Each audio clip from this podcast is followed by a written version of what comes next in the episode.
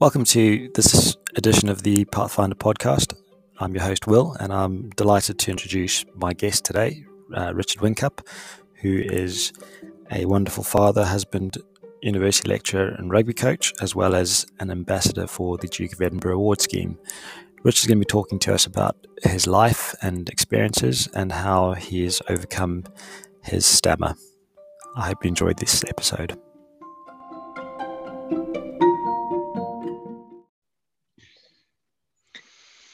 Hi, I am your host, Willem Bunga, and I am joined today by my wonderful guest, a very good friend of mine, Mr. Richard Whincup. Uh, good evening, Rich, sir. How are you? I'm very well, thank you. Thanks for inviting me on. Good to be here. Excellent. here. Wonderful to have you. Um, just before we get going, I'm just going to give you a full introduction to the audience, Rich, and tell them a little bit about right you. you. So, Rich is a father, a husband, a university lecturer. He's a rugby coach.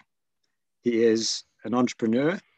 Um, he started a kicking school, which uh, serves uh, both local rugby clubs, uh, individual players, as well as some international teams as well. So that's pretty hmm. awesome uh, accomplishment and, and, a, and a, a fairly new um, skill that uh, Rich has brought uh, into his uh, coaching repertoire.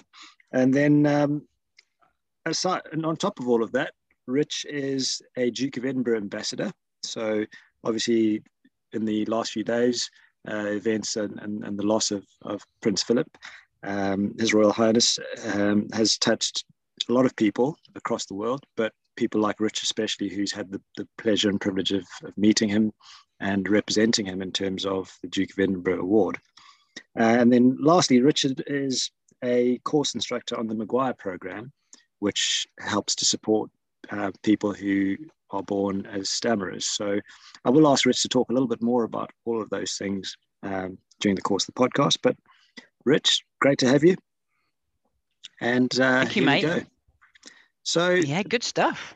Bit of a backstory, Rich. Tell us about yourself. So schooling, early memories, uh, all those sorts of things yeah. that uh, have brought you to where we are today. So yeah, um, obviously, uh, well, I'm 41 with a showbiz age of 25. Let's remember that first and foremost. Um, but yeah, grew up, born in in London, in West London. Spent the first few years of my life there. Then my dad joined the police force or police service, was posted to Gloucestershire and Stow-on-the-Wold. So, needless to say, all the maps had to come out because no one really knew where Stow-on-the-Wold was but bit of bit of a rural county. yeah, bit of a culture shock from London to Stow-on-the-Wold, but lovely place. Grew up there, played rugby there for Stow RFC, went through the youth system, went to the Cotswold School, excuse me, and did many of the extracurricular things that you would do. So got a black belt in karate and my DofE silver and gold medals whilst at the Cotswold School, left with a young lady who was head girl and I was head boy, and now she's uh, my wife of many a long year. So she deserves many prizes and medals for that. Um, went to uni in Birmingham and London and enjoyed that, learning about sport, being a sports person myself, and worked in a number of different things. And currently, uh, lecturer at Hartpury University in sports business management. So obviously children and things cropped up. I got two boys, Luke 11 and Tom 14. So both like different things. Luke is a is an actor and a, a singer and an impressionist, and Tom is all about is is rugby. So yeah, both bringing their different talents and should put me in a decent home in the future with a bit of luck. Fantastic, wonderful, the, wonderful. When I, when I need to and they should they should get me a good shop mobility scooter. That's for sure. Absolutely, no, they're wonderful boys. As I was saying to you the other day, they're a real credit to you. Thank you. Yeah. um, Thank you very much. Great mate. to watch them growing up as well. Yeah. Thank cool. you. So, um, tell us a bit about your your. I, I was going to call it a hobby, but it's more of a passion uh, in terms of the rugby coaching, Rich. Yeah. So, when Tom was born, back in 2006, I, I held him and I thought it'd be good if he could play rugby and I could be his coach.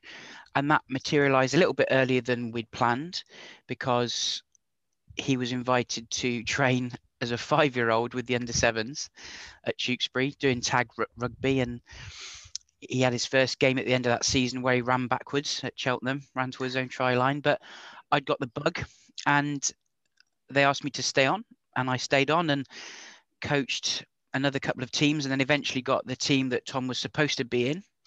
And it motored me through and I'm still their coach at under 14 level. So first thing I said after lockdown was why are they so tall and why have their voices gone all deep?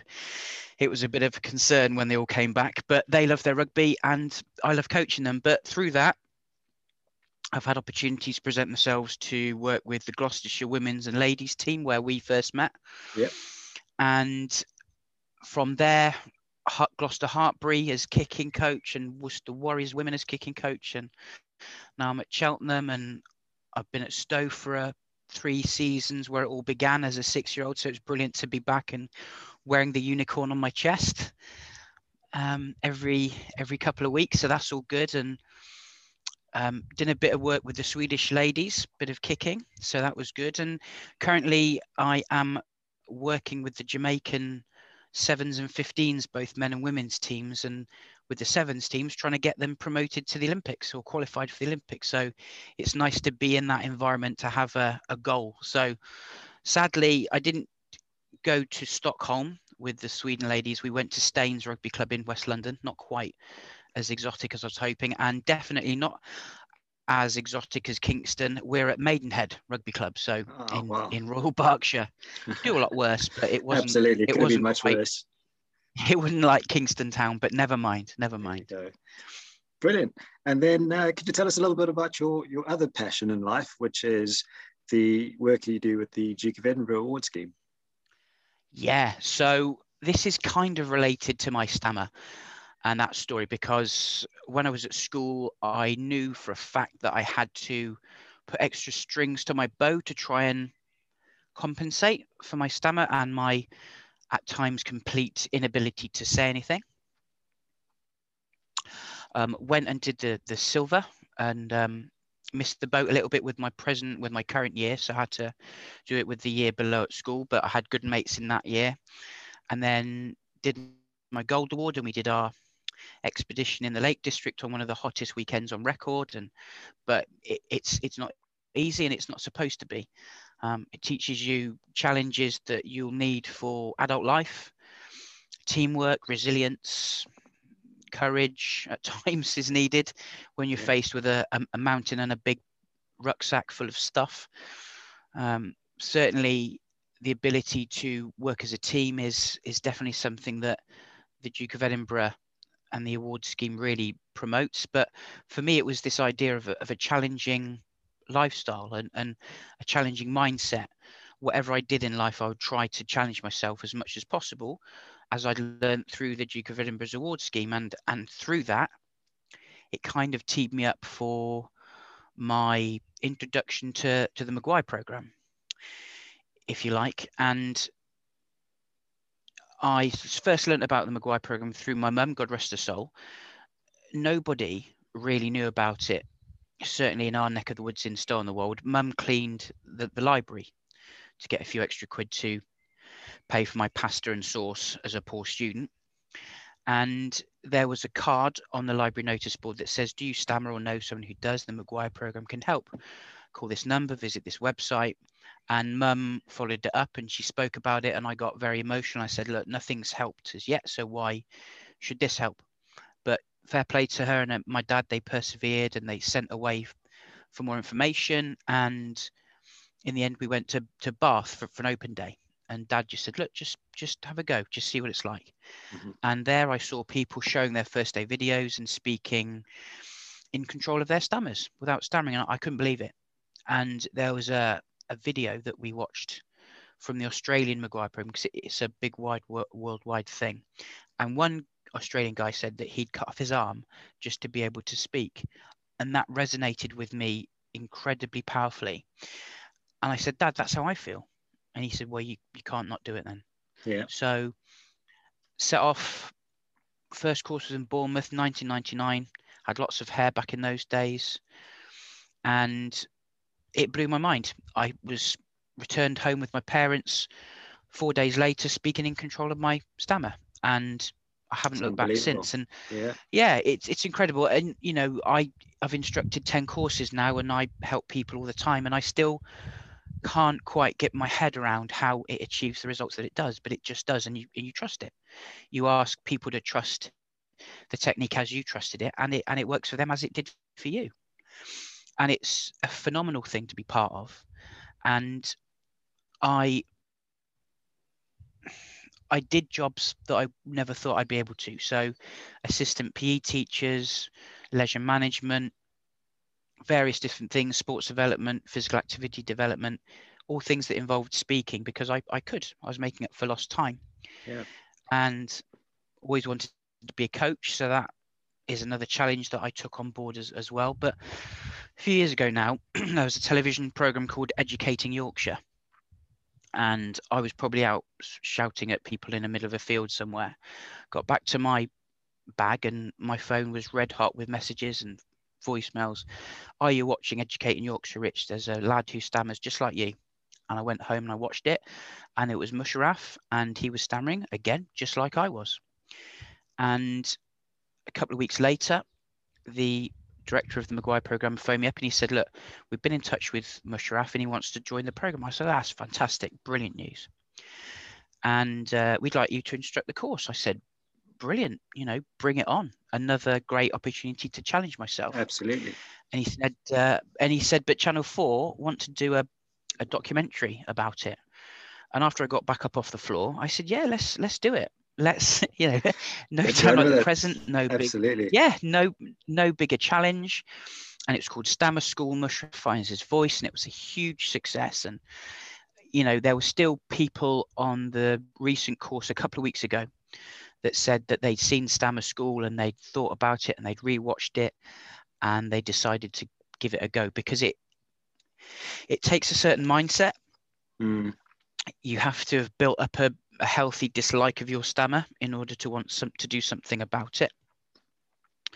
There's a lot of people who are worried about where stammers come from, but I'm not worried. I'm, I'm worried about doing something about it once it's there.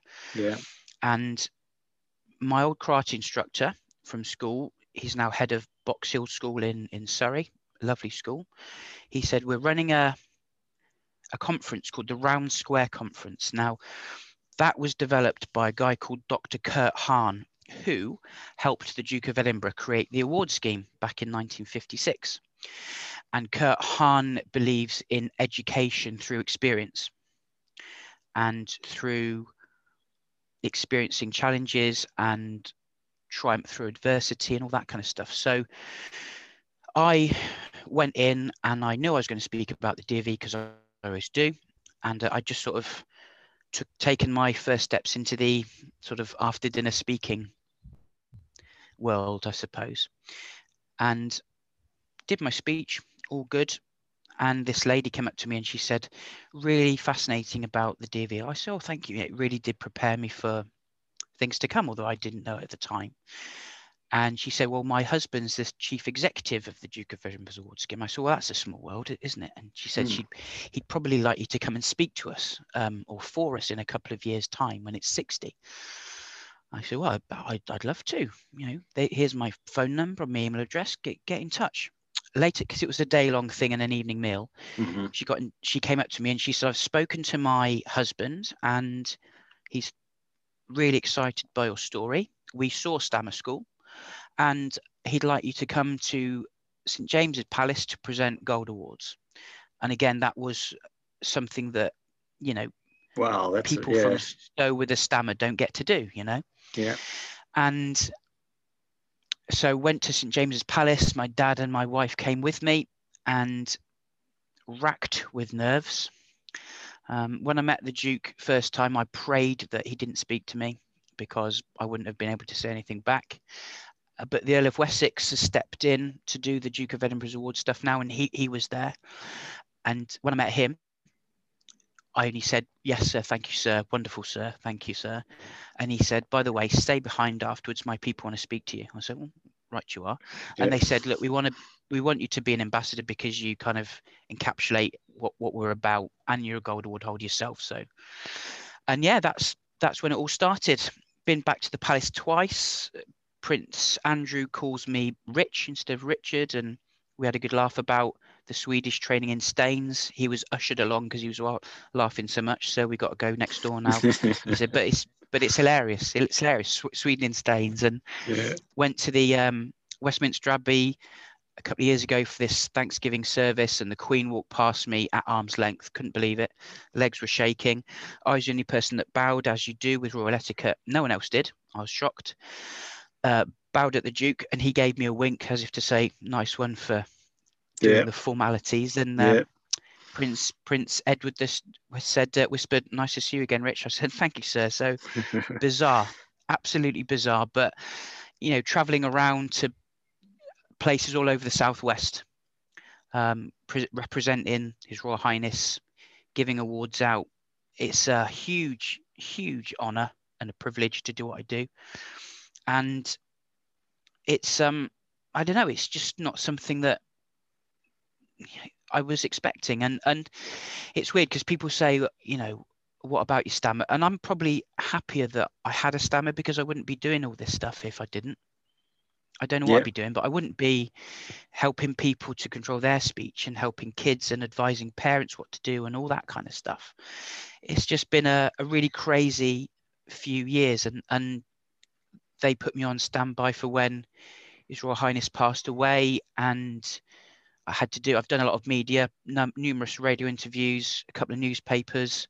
But what's nice is my son Tom has come in on with me on that because he's currently doing his bronze award. Fantastic. So, so they've got his uh, perspective as well. Yeah. yeah. So father and son. It's um, yeah. So it's it's been a, a crazy yeah. life.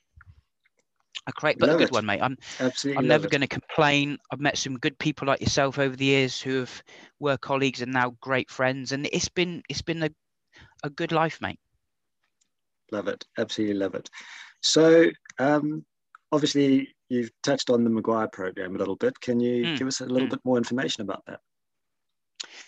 Yeah, so it was created by Dave Maguire, who himself was a tennis coach and used a lot of when he created it back in 1996 in his loft in the Netherlands he's he's an American guy, but he was living in mm-hmm. in the Netherlands. He put a lot of sports psychology and sports coaching into it. So that immediately, when I joined, that woke me up and and made me sit up a little bit because he was mm-hmm. speaking in a language that I understood. Yeah, and that tells you how weird it was that they should be advertising in Stow Library because it was only three years old. So and it had only just come to the UK. So call it fate or whatever, but I'm glad it was there. Yeah, absolutely. And, stars lined up for you. Yeah, yeah. Well, I, I, yeah, absolutely. Very, very lucky. And everybody on the Maguire program, including Dave, has been through the Maguire program. So everybody involved in it has a stammer mm-hmm. that we control. But if we stop using the techniques, we'll probably go backwards eventually to our old selves. Um, it's based around a costal breath, breathing like an opera singer would, along with lowering the pitch of your voice because a lot of people's stammers happen in the mouth. Mm-hmm. So if you're speaking and your chest is resonating, that means that's where your voice is coming from. So you're bypassing all the articulators, the lips, the tongue, the vocal cords, etc.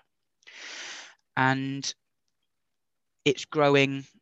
It's now worldwide it's huge in the Middle East, huge in, in, in India, Pakistan, massive in Australia, UK, in the States. And that was Dave's big thing. Being a, being an American, he wanted to go back and, and conquer the States. And, and God bless him, that, that's what he's done.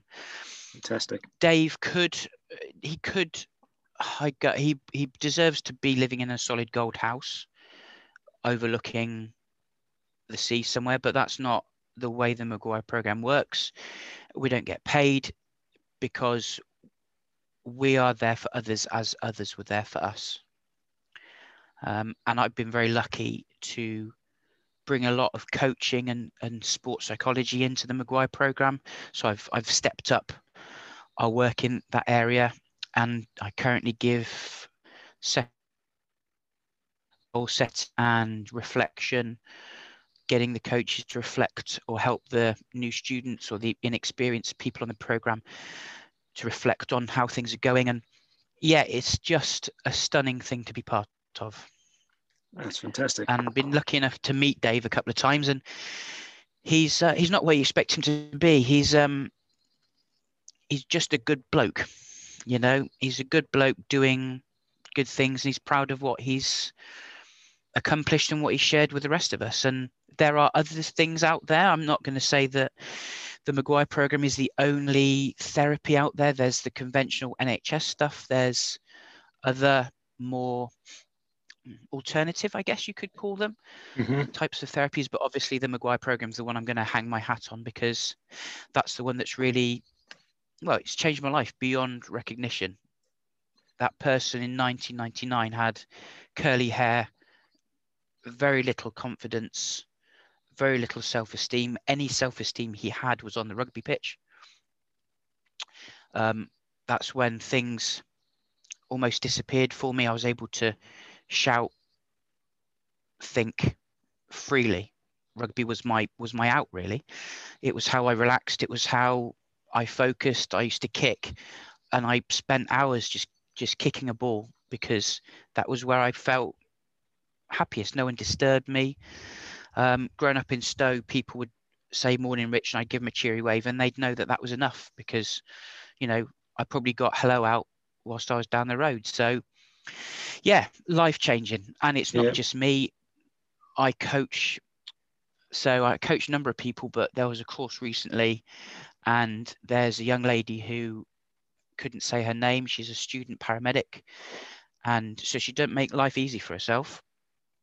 But for me, that's what the Maguire program's all about. She's there using the techniques, able to say what she needs to do, able to introduce herself to people. And that's what it's all about giving people the freedom and the opportunity to do what they want to do with their lives and not hold back. And, and as you say, that is absolutely life changing because mm. anything that holds us back from being our best self is, is just such a tragedy when there are such wonderful programs like the Maguire program to help people. Yeah, yeah. Dave said recently, he said he's got this thing about that he says, I can't, we can't do what little, little kids do. And he's, and he's right. You know, little kids can speak, you know, the majority mm. can speak when they need to. And, and we haven't done that in the past. But he's also said things like speaking is, is our connection to the human race and if you can't speak, then you start to question your connection with the human race. And I guess, you know, as a young man, I never thought that deep, that deeply, really. But he's he's got a point. I think yeah. he's definitely yeah. got a point, and that's why I think everyone on the Maguire program is so motivated to help others because we know where they are at the moment, and we know how good life can be if you put in the work. And it is hard work. It's it's, it's long hours. It's breathing for half an hour in the morning, like an athlete would. You've got to mm-hmm. warm up. Yeah. Um, you've got to stay focused. Your attention levels have to stay high. You've got to practice with a coach before you go outside and, and into that game situation where for me it was a first class stamp. I practiced and practiced and practiced saying, "Can I have a first class stamp, please?" Because it was that was my my nemesis. You know, when you're going up to somebody, queue behind you, mm-hmm. speaking as we did in the in the 90s they had a, a sort of bomb-proof glass wall between you and them. And that was hard you know everything about that situation was really difficult. Um, so you've got to practice before you get in amongst it. And also you know rugby teaches you never to take a backward step. And for me that's what you have to do when you're against your stammer. You've got to be on the front foot all the time. You've got to press. You've got to, you know, blitz defense. You've got to defend positively against your stammer, and that's yeah. and that's what really chimed with with me back in back in the day. Awesome. So, um, obviously, that's a challenge or some adversity that you've overcome uh, mm. You know, in your life. Uh, in hmm. terms of where you're at now, are there things that obviously using that positivity and the lessons you've learned mm. going through the Stammer and the Maguire program and, and doing mm. your DofE, for example, that um, that have given you the skills to to overcome or, or handle any adversity, you know, work wise, um, life challenges, anything like that? Yeah, I think life throws everything at us, and sometimes you can't prepare for it. I I got my masters last year because you know university and everything. It's good that good to get a qualification beyond the level that you teach at, and you know really valued that. And and Hartpury supported me through that, and I'll be forever grateful. But that wasn't easy. You know, I'm not particularly academic. You know, I, I enjoyed uni. I worked hard, but I didn't get the best degree. But I got a degree, and and and in the sixth form, when I didn't pass A level German and French, that seemed like a long way off. So the main thing that I, my main philosophy now, I think, is we have to think like lobsters. And people always think, what's he on about here? Why do I have to think like a lobster? And a, a rabbi told me this. Um, one of my big things is to be inclusive and accepting of everybody and everything. And a, a rabbi told me this. He said, We are like lobsters because we have to feel uncomfortable in order to know that we're growing.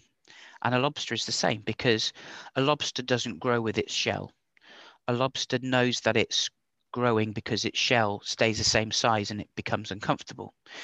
So it has to go and find a rock for protection and it shakes off its shell and it grows a, a new one. And that's exactly like us. We have to put ourselves, in my opinion, in challenging situations and make life awkward for our, ourselves sometimes in order to grow.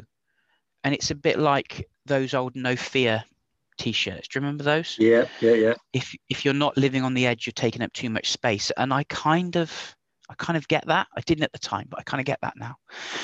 But I think that we have to keep challenging ourselves. We have to keep pushing out our comfort zones because another little ad lib is that a comfort zone is is lovely, but nothing ever grows there because it's warm, it's comfortable, and we feel at peace. And again, yeah. We need to get out there. You know, we need to keep pushing the boundaries because if you don't push yourself, you don't know where your where your, your limits are. Yeah, but that, that and, growth zone is out there, isn't it? Yeah, yeah. It's it's it's where the magic happens. Yeah. You know, yeah. and and it's the same with my kickers. Right, let's start kicking from really close into the try line and see, you know, but that's really tight. That's like a ball's width of target, Rich. Yeah, but let's let's have a go. And sooner or later, they slot a kick.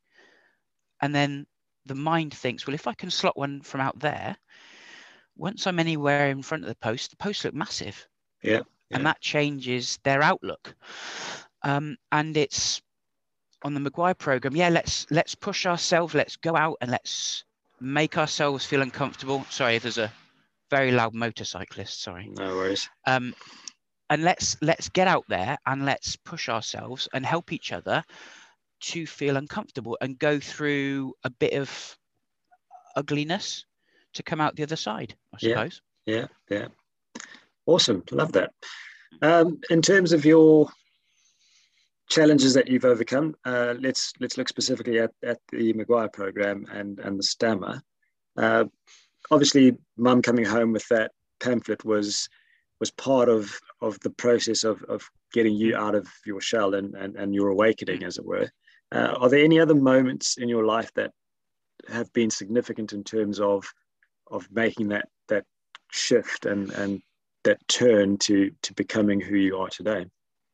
Yeah it's a good one. Like a bit like um, the Bath open day that i talked about that was almost pre-maguire. Those, mm-hmm. those are the key key moments. I think since then you know having to learn to speak to your children with the technique learning to lecture with the technique um, and I guess now it's a bit like driving a car.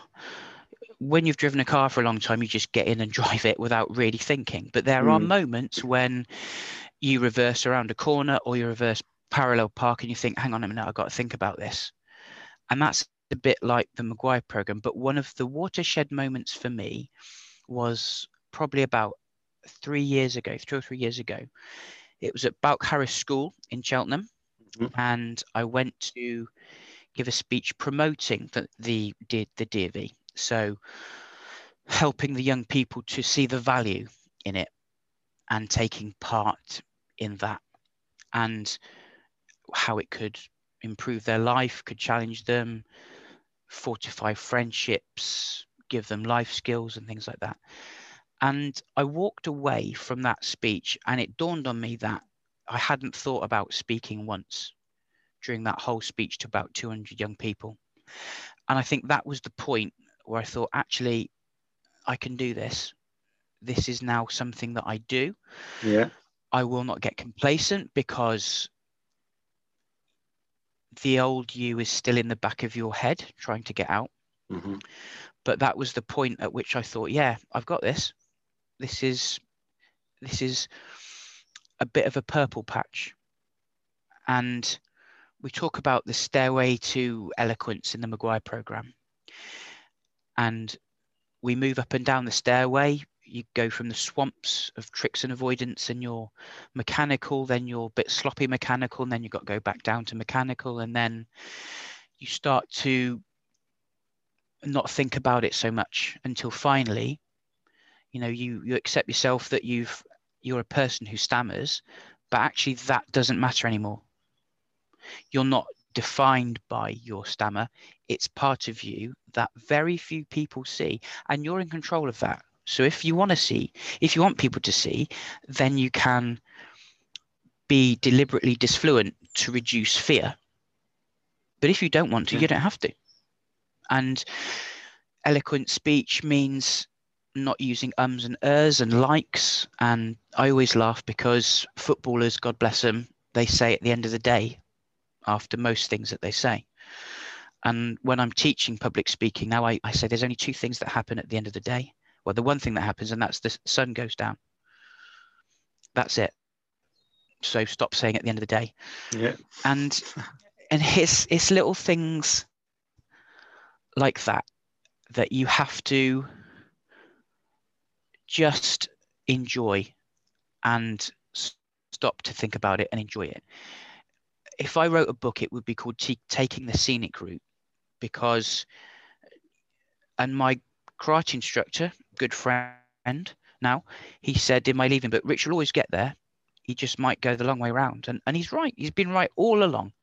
Shows how well he, he knew me. But, you know, you teach someone karate and teach them French for a number of years and you do get to know them. You get to know people, yeah. And yeah, you do. You do. And there is and in my speech that I give, there's a, a view in Stow that is just off the Fosse Way.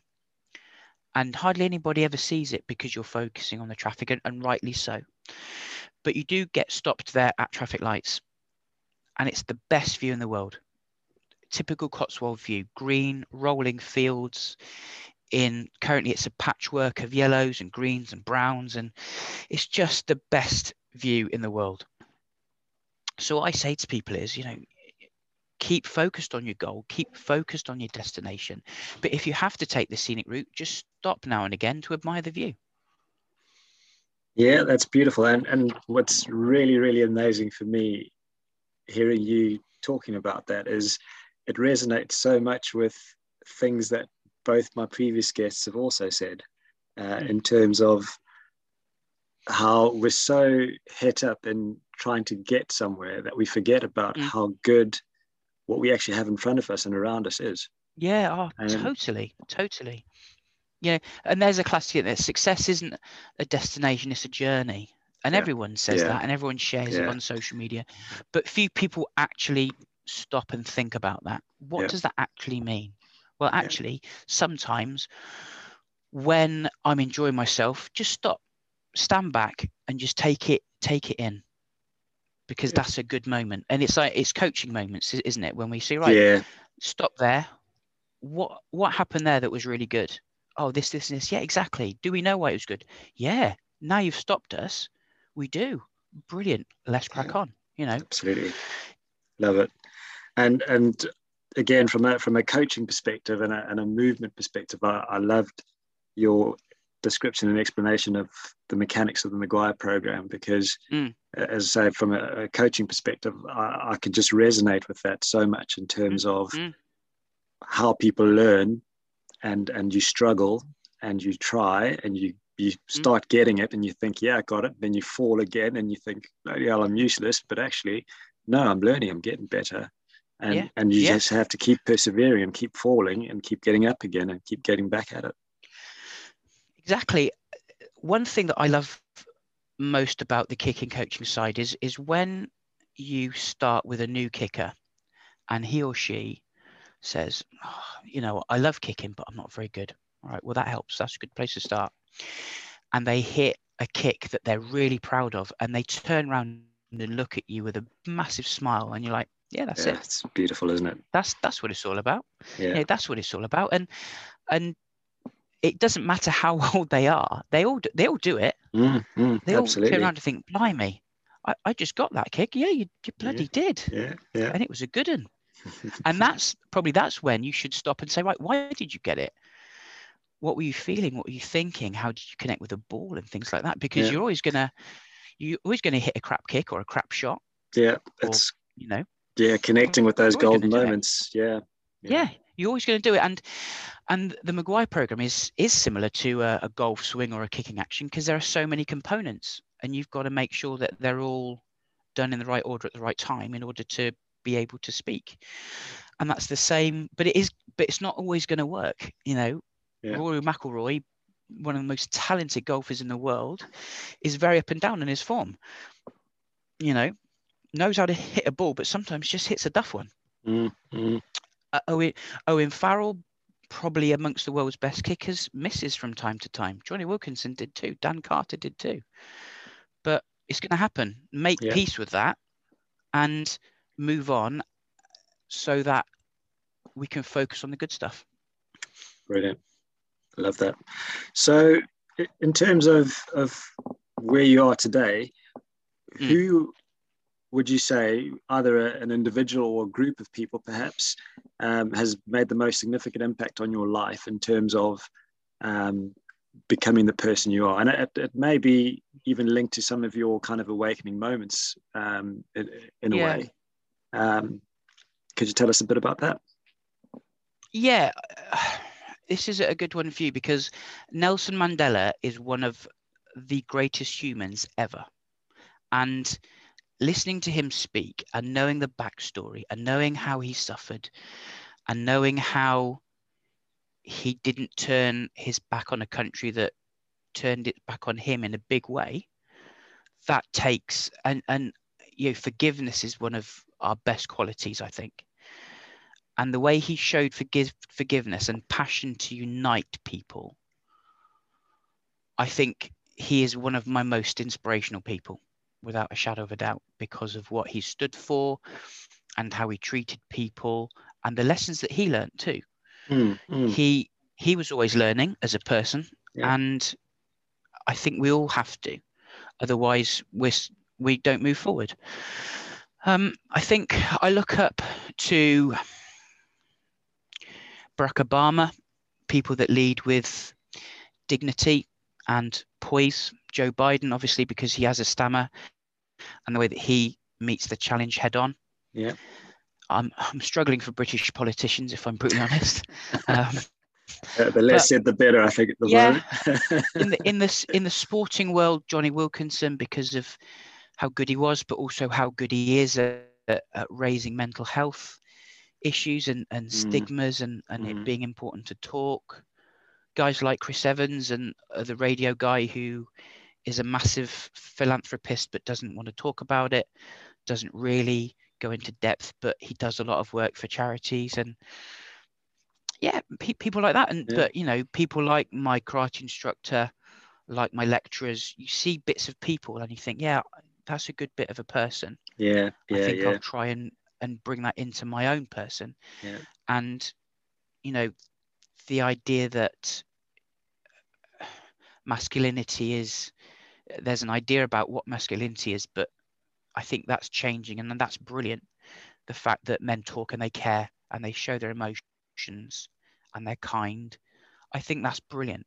And recently, we've all needed it. Yeah. We've yeah. all needed a little bit of that.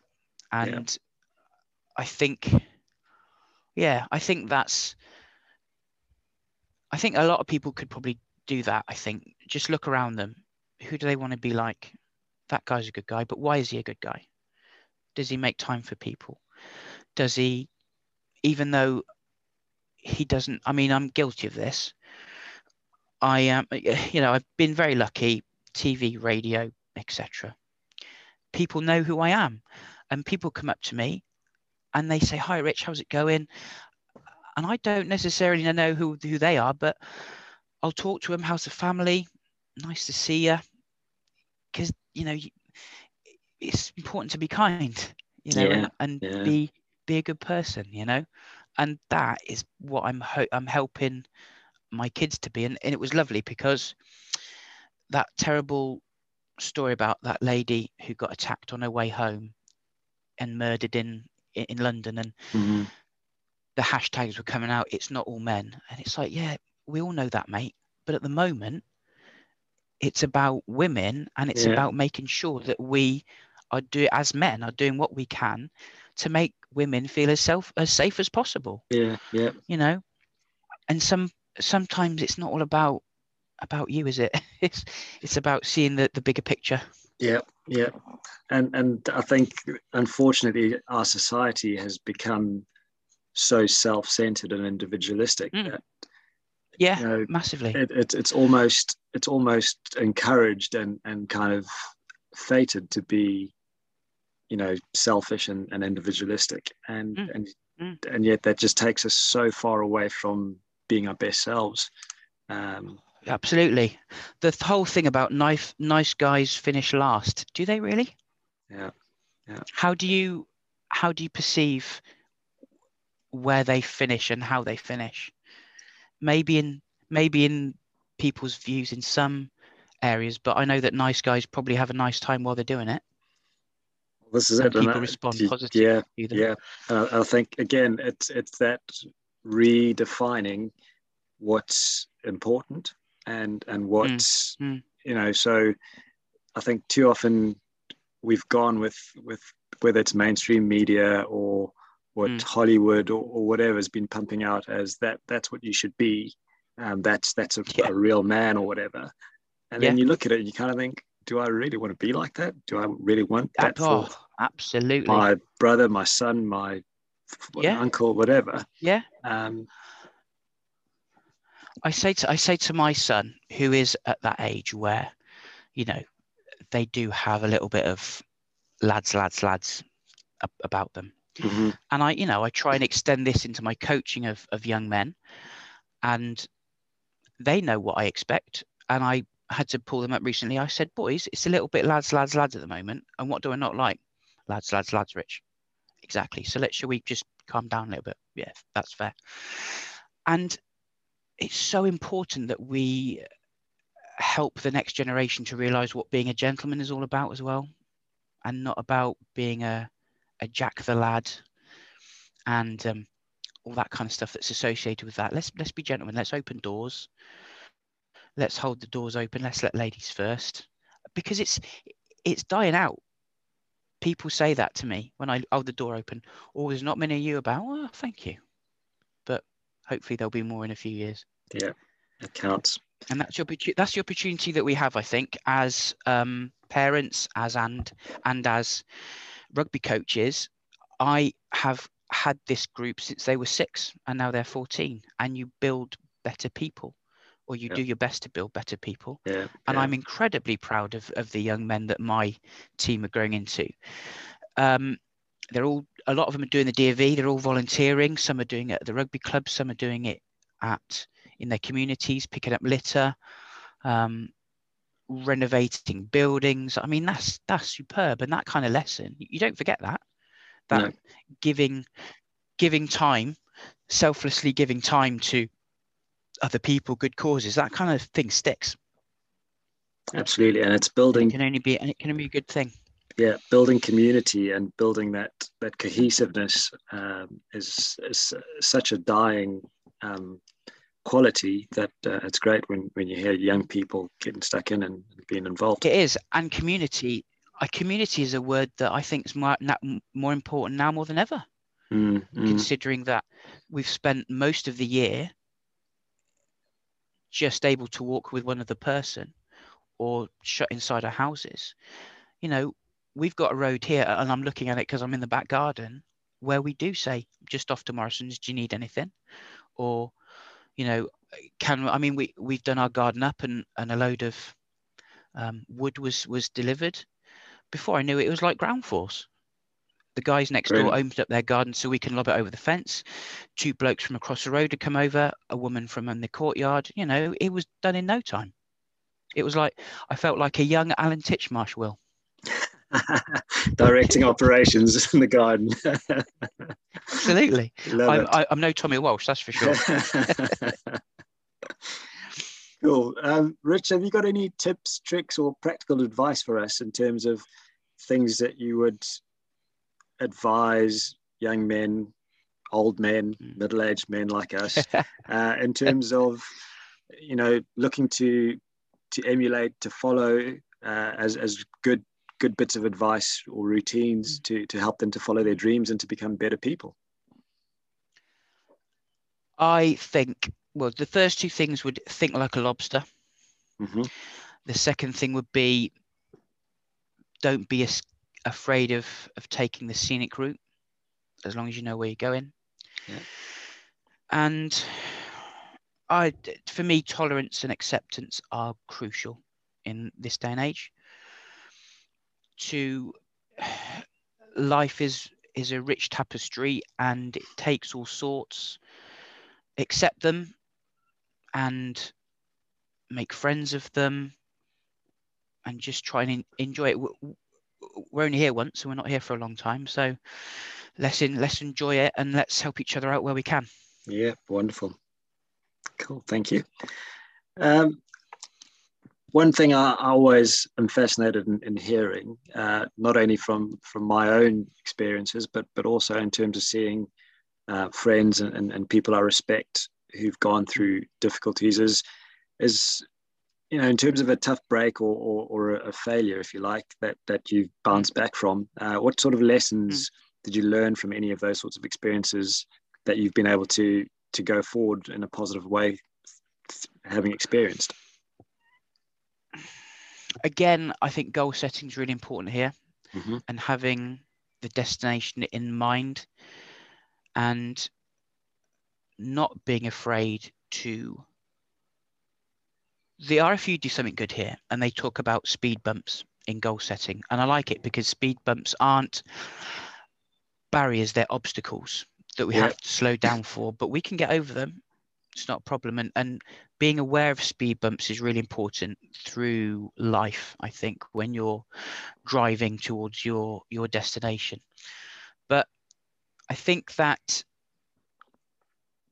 you have to I think you have to go through a struggle. And I think it's a nice quote through my biggest struggle, I found my greatest strength. And I think that is really powerful. And everyone's got a battle that they're fighting.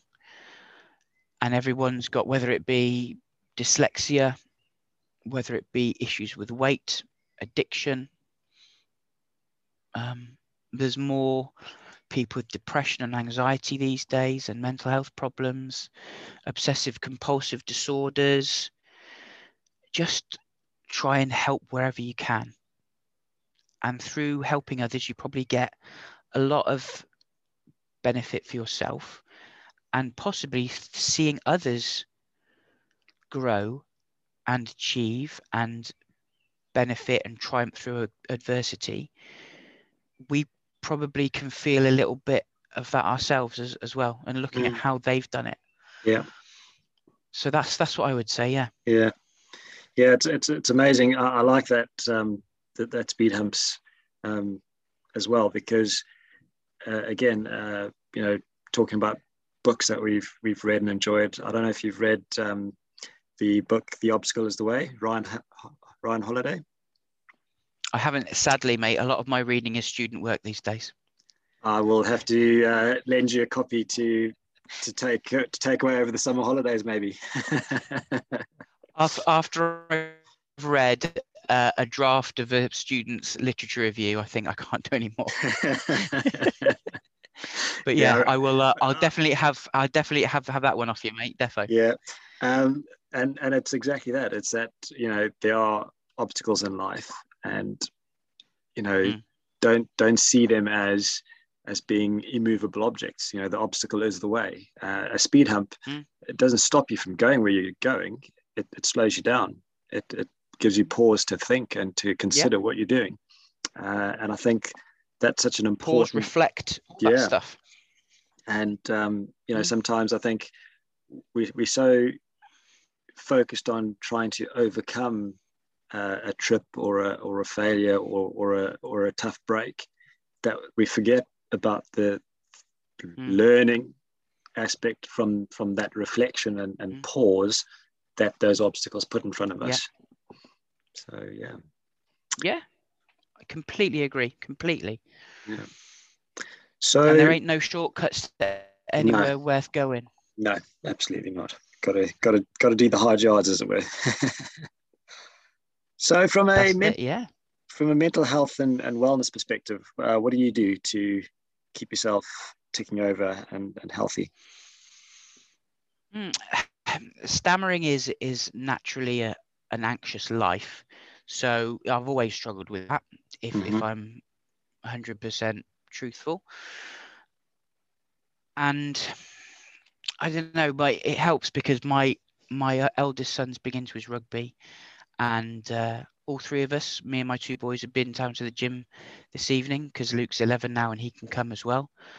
And I think exercise is really, really important. I've shed a few stone in the last few years and, and feel a bit a lot better for it. Matt, you've been um, doing amazingly well. That's yeah, thank you. But that's that's all, you know, being a bit more sensible with what you put in and doing mm. a bit more to put out and and I do I do like to switch off, I must admit. And as I grow older, I do like to switch off. People that don't watch telly, I sometimes get very confused about what they do because telly's my telly's my escape. You know, I watch dramas, I watch films, and that's my switch off. You know, lie in front of the sofa or on the sofa. In front of it wouldn't I wouldn't get the real use of the sofa then. But lying on the sofa, watching a good film, taking the dog for a walk, bit of a gym session, bit of a cycle. I played golf last week. I didn't completely suck at it, so I'm going to get back on the golf course soon. Little things like that, I think, and, and talking, talking to people, talking to friends. Yeah. If things aren't great, if people say, you know, if people say everything okay, sometimes it's right to say no, it's not. Can I have a chat? Yeah, let's do it. Yeah. Yeah. And that's not, yeah, that's becoming more of a of a male thing to do when it didn't used to be and yeah. thank thank God. Absolutely, absolutely. I think for me, um, if I if I was to try and use golf as a as a way of uh, working on on my mental health and, and my well-being i think i'd uh, i'd probably burst a couple of blood vessels. I, uh, I tend to find it quite quite frustrating and uh, brings out brings out the bit of anger in me. Well people say that uh, it ruins a good walk. Yeah. and and that's fair. But thing is, I know I'm rubbish, and I enjoy the good shots, which are few and far between, and I accept the bad ones. Eh, that's just my normal game. And I and I know that I'm going to lose a few balls because they've gone too far into the trees, but I don't get frustrated, and you do see people get very angry. Uh, I know certainly for but, me, you know, I guess. And it. I think for, for me, part of you've frozen. Oh, part of part yes. yeah. For, for me, part of that getting angry when it's not going well, I think, is more down to ego uh, than ability. You know, it's that kind of I should be able to do this. I should be able to, you know, yeah, that's fair. Drive straight and, and whatever. Uh, and it's you know, at the end of the day, it is a skill, mm. and like any skill, the more you practice it, the better you're going to be. Mm. And you know, if I'm playing once a year or once every five years, whatever it is, I'm mm. doing at the you know, I, I am going to suck. And it's it's as you say, being realistic yeah. about it, being being honest with yourself, and saying this is where I'm at. I'm going to enjoy the good shots and enjoy you know the couple of, of good holes I have, mm. and I'm going to learn from the bad ones and get better you know next time. Yeah. Mm. Yeah, Luke. Luke loves his golf, and that's why I'm getting back into it. And he he says to people, "Do you know the best way? Best, do you know the safest play to watch my dad play golf? 150 yards right in front of him." and, he, and he's right. He's exactly right. Cheeky chopper.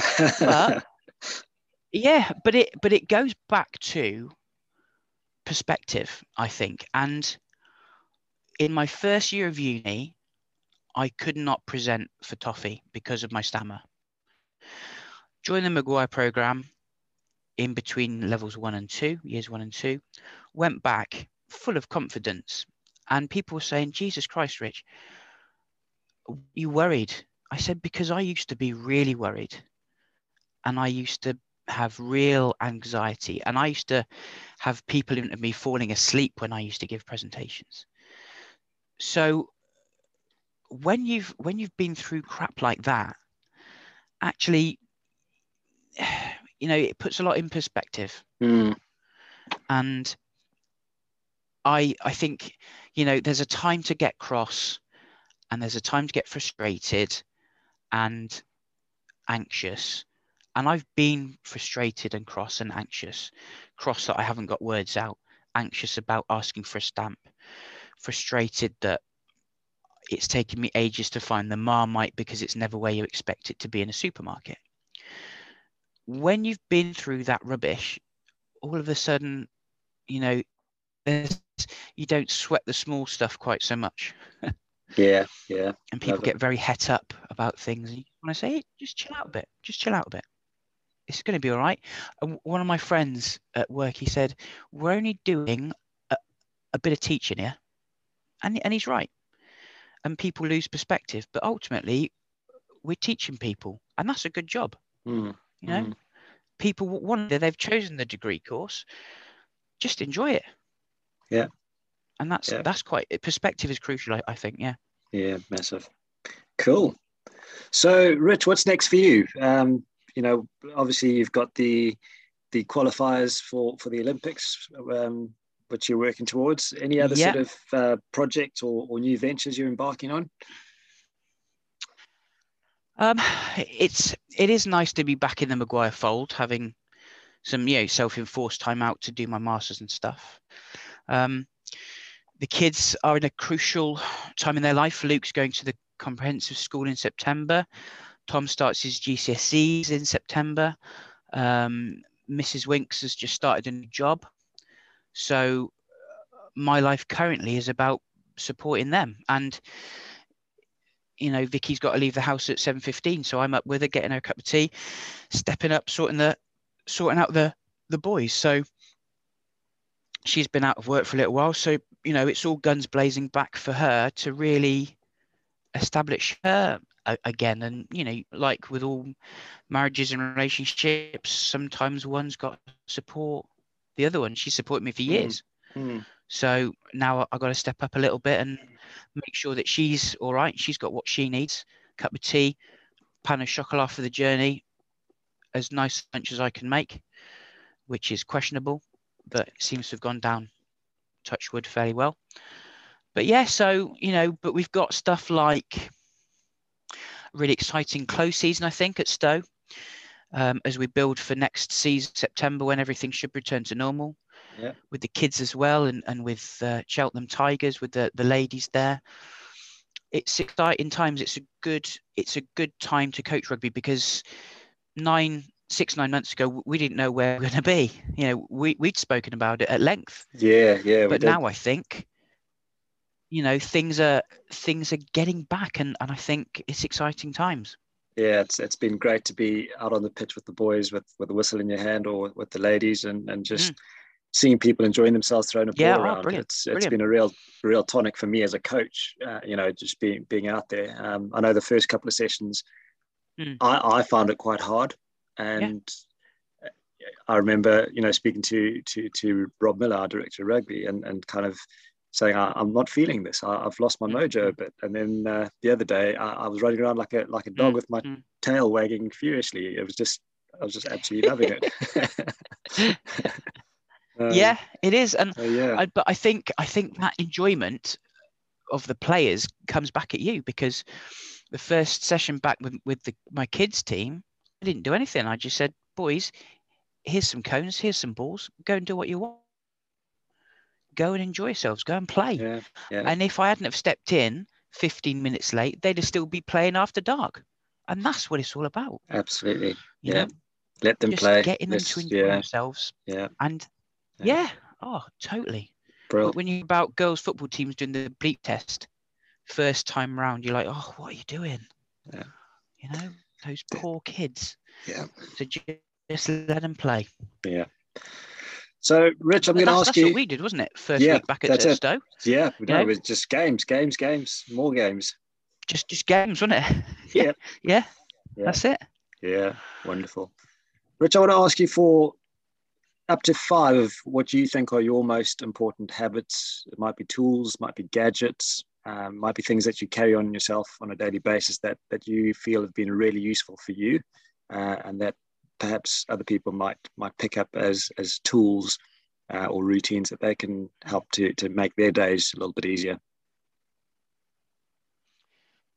Good question, Will. I think family is the first one. Mm-hmm. Um, friends are the second one. Surrounding yourself with good people. I think that a challenging mindset is important.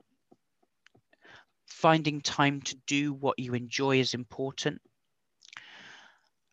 And finally, helping other people to find what they love is the fifth thing. Brilliant. And that just, for me, totally resonates. Uh, I, I, often talk about the four F's, uh, which is family, so your, your friends and family, uh, your your faith, uh, mm. and that's not mm. necessarily religion, but but your spirituality, um, you know, your your your self awareness. Could be anything, could yeah, yeah. yeah. Um, your your finances, you know, looking after your your business, your job, um, your studies, etc. Um, and your fitness, you know, making sure that you keep yourself in good nick so that you can do all of those things and look after mm. the people that that you love and care about, etc. So um, yeah, that's absolutely spot on. It's that having that purpose and a sense of purpose to guide and drive you towards being mm. your best self. Yeah. Yeah, and I think faith is is you're right. There's a lot to faith these days. It's it's about having faith in, in other people, having faith in yourself. Um, obviously, if you if you have a, a spiritual faith, then then that's fantastic, and that gives so many people a lot of a lot of strength but it's also having your faith in, in your ability to connect with people. Mm, mm. that's really important as, as well and being able to connect with others is really crucial. Yeah. Cool. Rich have you got any advice or rules or quotes that you could leave us with in terms of things that resonate for you or that you feel would be helpful um, to keep in mind as we take on life on a daily basis. Nice. Okay. Challenging is important and feeling a bit of fear is important as well because it keeps us honest. Mm-hmm. It keeps us focused. It, it, you know, it concentrates the mind. But my favorite quote of all time is as an aeronautical fan, it's okay to feel the butterflies in your stomach, just get them to fly in formation. I love that. It's okay to feel the butterflies in your stomach. Just make sure you get them to fly in formation. Brill. Yeah. Because the fact that they're there is a good thing. Yeah. But get them to work with you, not against you. Yeah. Awesome. Cool, yo. So before you leave us, and thank you very mm. much for your time this evening. It's been it's been really oh, cool been, to to catch lovely. up and and uh, yeah, shoot the breeze. lovely, absolutely. Um, if you could recommend or, or connect me with anyone to come on the podcast in the future. Um, obviously, in as much as it would be interesting to have, uh, you know, His Royal Highness the Duke of Sussex mm. or, or uh, of Wessex, rather, mm. um, for example. Um, but but obviously somebody that um, you think would would benefit, um, you know, guys like you and me in terms of what they're about and what they're going through. Um, who who would you say would be uh, some people you'd have in mind?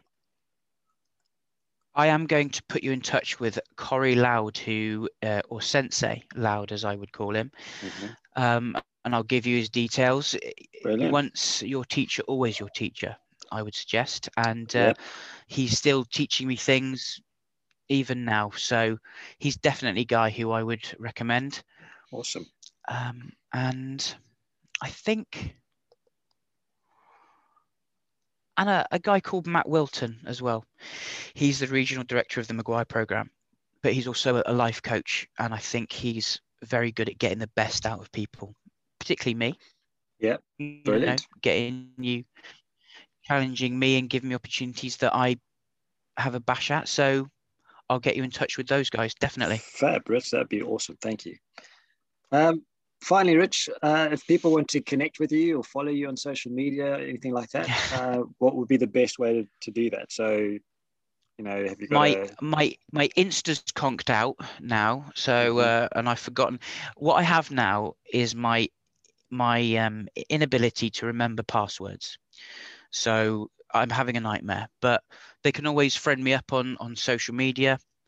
Um, there's a picture of me sitting on my patio with a G&T. I think that's on my so they'll recognize me from that um, but on twitter i'm at rich the boot That's which rich. is a bit of a nickname that the Hartpury students have have given me cool if if, if you if you hear a, a shout of good morning the boot that's normally uh, aimed in my direction One of your there are worse things they could call me to be honest absolutely absolutely yeah cool and uh, do you thank have you, any Will, for this websites? opportunity? No, thank you. It's just been great to, to chat. Um, if anybody wants to learn, oh, no, no about, websites, no websites. No, uh, but if anybody wants to learn more about well, not personally anyway. Pro, about the McGuire program, for example, yeah. um, obviously DofE is quite easy to, to find, but um, how how could people find out a bit more about the work that you do there? So it's quite simple, mcguireprogramme.com it comes up with any search engine that you use and with this opportunity that you're giving me it would be wrong of me to say that if you do any if you do know anybody that stammers or you happen to uh, stammer themselves themselves or yourselves there is hope out there. You don't have to struggle day to day if you don't want to do it that's fine but have a look at it, but I can't not tell people about it because of the change it it's brought out in me. So if people want to stammer, I've got no issue with that at all. But if you want to do something about it, mcguireprogramme.com or they're on Twitter or Facebook or any of the things, they are good at their social media, better than me. Brilliant. yeah, I, I need loads of help with my social media, mate. So you're, you're in good company. Top man. Awesome. Thank you, Will, very much. Great to see you as always and chat. And you, brother. I look forward to catching up in person again soon. And uh, absolutely, thank you for your time. Good to catch up. Thank you, mate. Take care. And you, Rich.